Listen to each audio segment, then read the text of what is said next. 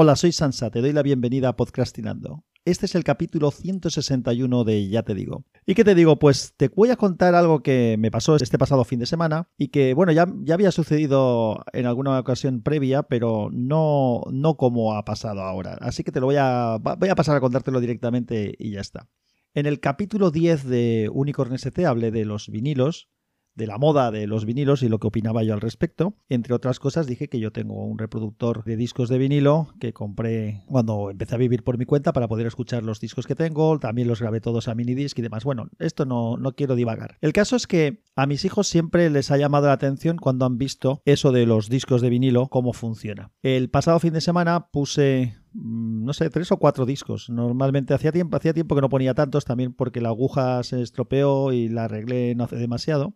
El caso es que puse, estuve por la mañana, toda la música que se estuvo escuchando en casa la, la, puse de vinilo. Y mi hijo mayor, que tiene ahora 11 años, se mostró francamente muy interesado en el disco. Me preguntaba, porque ya le había explicado alguna, en alguna ocasión, y entonces él sabía que había una aguja, que había unos surcos, y entonces me hacía preguntas acerca de eso, de, de si era una espiral que iba hacia el centro, de qué pasaba entre canción y canción, si ahí no habían surcos y por eso estaba plano. No se le llamó mucho la atención todo aquello del disco y le llamaba mucho más aún la atención el hecho de que eso se pudiera convertir en música. Y bueno, pues yo le fui explicando un poco cómo, cómo era, de dónde venía, cómo se empezaron a hacer los discos de pizarra, los magneto, eh, perdón, los, los, reproductores de discos, estos que tenían la bocina esa inicialmente, y luego lo actual, pues esto que cogía, que reía, que iba al amplificador, que del amplificador pasaba al altavoz, y que al final el sonido es una vibración, y esa vibración que se transformaba en esos surcos que detectaba la aguja, pues también acababa siendo una vibración en el altavoz, y esa vibración en el altavoz que causaba el imán y la membrana que tiene el altavoz, pues recibíamos en nuestro oído con otra membrana, que es el oído, y que lo convierte pues, en el sonido que nuestro cerebro interpreta y que escuchamos. El caso es que lo que es muy curioso y,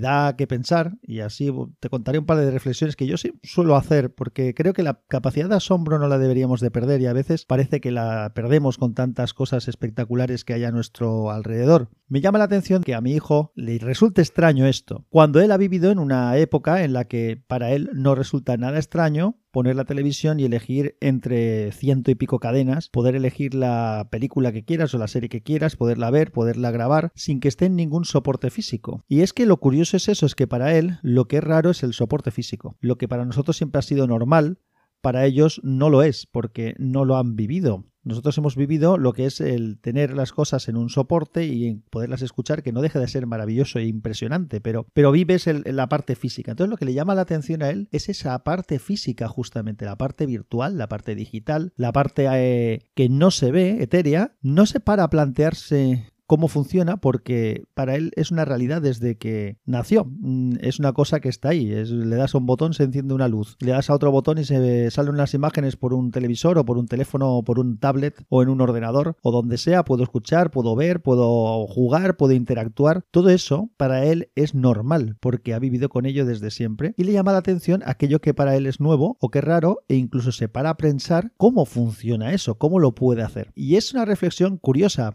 y decía hace un rato que, que, yo intento no perder la capacidad de asombro porque creo que es importante de vez en cuando pararnos a ver qué tenemos a nuestro alrededor, no banalizar ni vulgarizar las maravillas que tenemos, ya no solo de la tecnología, sino de muchos, en muchos otros aspectos. Quien está acostumbrado a ver un paisaje impresionante natural en su casa, cuando abre la ventana de su habitación, pues para él no supone eso nada. Y a lo mejor si lo viéramos nosotros, pues se nos caerían las lágrimas de emoción de verlo, ¿no? Entonces, esto es un poco a lo que me refiero. No hay que perder la capacidad de asombro. Volviendo un poco al tema de la tecnología, a mí hay cosas que cada vez que las hago o cada vez que funciono con ellas, me paro a pensar lo fantásticas que son, ¿no? Por ejemplo, una cosa que siempre me ha fascinado es la impresora. Y un poco es un efecto parecido a lo que le pasa a mi hijo. La impresora es un elemento en el que todo lo virtual que tú estás haciendo en el ordenador se acaba convirtiendo en una cosa física, en un papel. Y incluso el hecho de pensar cómo funciona el chorro de tinta del cartucho de la impresora, cómo va soltando esas gotitas que te forman el dibujo, me parece francamente fascinante. Volviendo a mi hijo, otra vez también le llamó mucho la atención cuando le expliqué que era un plotter y cómo funcionaba un plotter. Y ver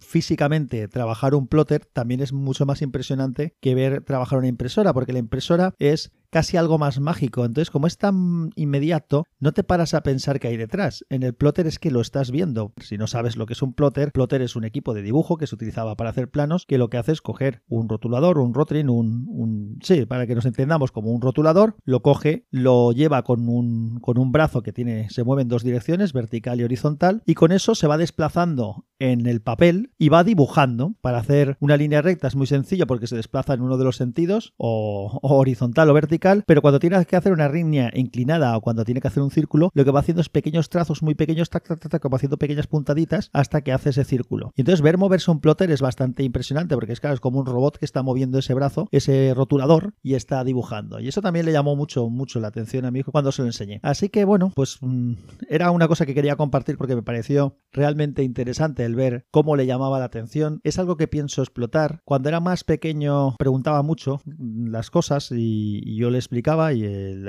atendía. Y creo que tengo que intentar despertar otra vez ese interés en las cosas porque le va a valer a él, pero me va a valer también a mí. Así que no pierdas la capacidad de asombro ante las cosas, párate de vez en cuando a pensar cómo son las cosas, cómo funcionan, por qué. Si tienes hijos, hazles ver esa maravilla de lo que pasa, que no todo tenemos que darlo por hecho, porque dar las cosas por hecho es ningunearlas y creo que no merecen eso. Pues nada más, de momento lo dejo hoy por aquí, te mando un abrazo fuerte, que la fuerza te acompañe. Sansa, Sansa, soy Loni, tu conciencia. Mira que tenía ganas yo de corregirte, que hacía tiempo que no entraba yo por aquí a corregirte fallos. Esa palabra que no recordabas es gramófono. Gramófono era como se llamaban esos primeros reproductores de discos que trabajaban con discos de pizarra y que tenían una especie de bocina. Bueno, pues ahora que ya ha hablado el super tacañón, corrigiéndome, bueno, gracias Loni por recordar lo del gramófono que se me despistó a mí cuando estaba haciendo la grabación normal. Aprovecho para un par de cositas más. Te comento que he subido también, como todas las semanas, un capítulo antiguo de Unicorn ST, el capítulo 3, en el que hablaba de política y recomendaba una cerveza. Así que, bueno, mm, aunque esto era de. era un capítulo, digamos, de su momento, no deja de estar un poco también eh, casi de moda ahora mismo, que estamos en campaña electoral. Pero vamos, no hablo de política, sino hablo un poco más bien de la situación que había entonces de, de desajuste que no había, no había manera de que se pusieran de acuerdo. Ahí te lo dejo por si te interesa. Pondré el, el enlace al episodio en las notas del programa. También aparecerá en tu podcatcher si buscas hacia atrás. Y si no tienes un podcatcher muy moderno, pues te aparecerá como novedad, como ya he dicho en otras ocasiones. También tengo que comentar que, ¿qué es lo otro que iba a decir? Mm, sí, bueno, mm, aprovecho y dedico este episodio a dos sobrinos míos que me escuchan. Eh, me hace gracia que me escuchen los sobrinos. Mi sobrino John, que precisamente el capítulo que más recuerda es este de, de, la política y la cerveza. De vez en cuando, cuando me ve, me dice el título y hace así como si bienvenido, me, me imita un poco.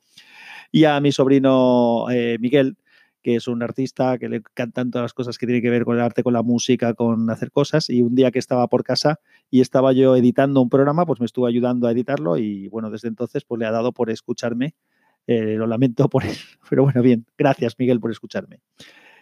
¿Qué otra cosa te tenía que decir? Dejaré también un enlace al capítulo 10 de Unicorn ST en el que hablo de los vinilos por si no lo has escuchado, es un capítulo bastante interesante. Eh, o sea que te, te lo aconsejo. Todavía no lo he subido en el feed nuevo, pero bueno, como está en el, en el viejo, pues dejaré el enlace para que lo escuches si quieres. Nada más. Hasta aquí las notas.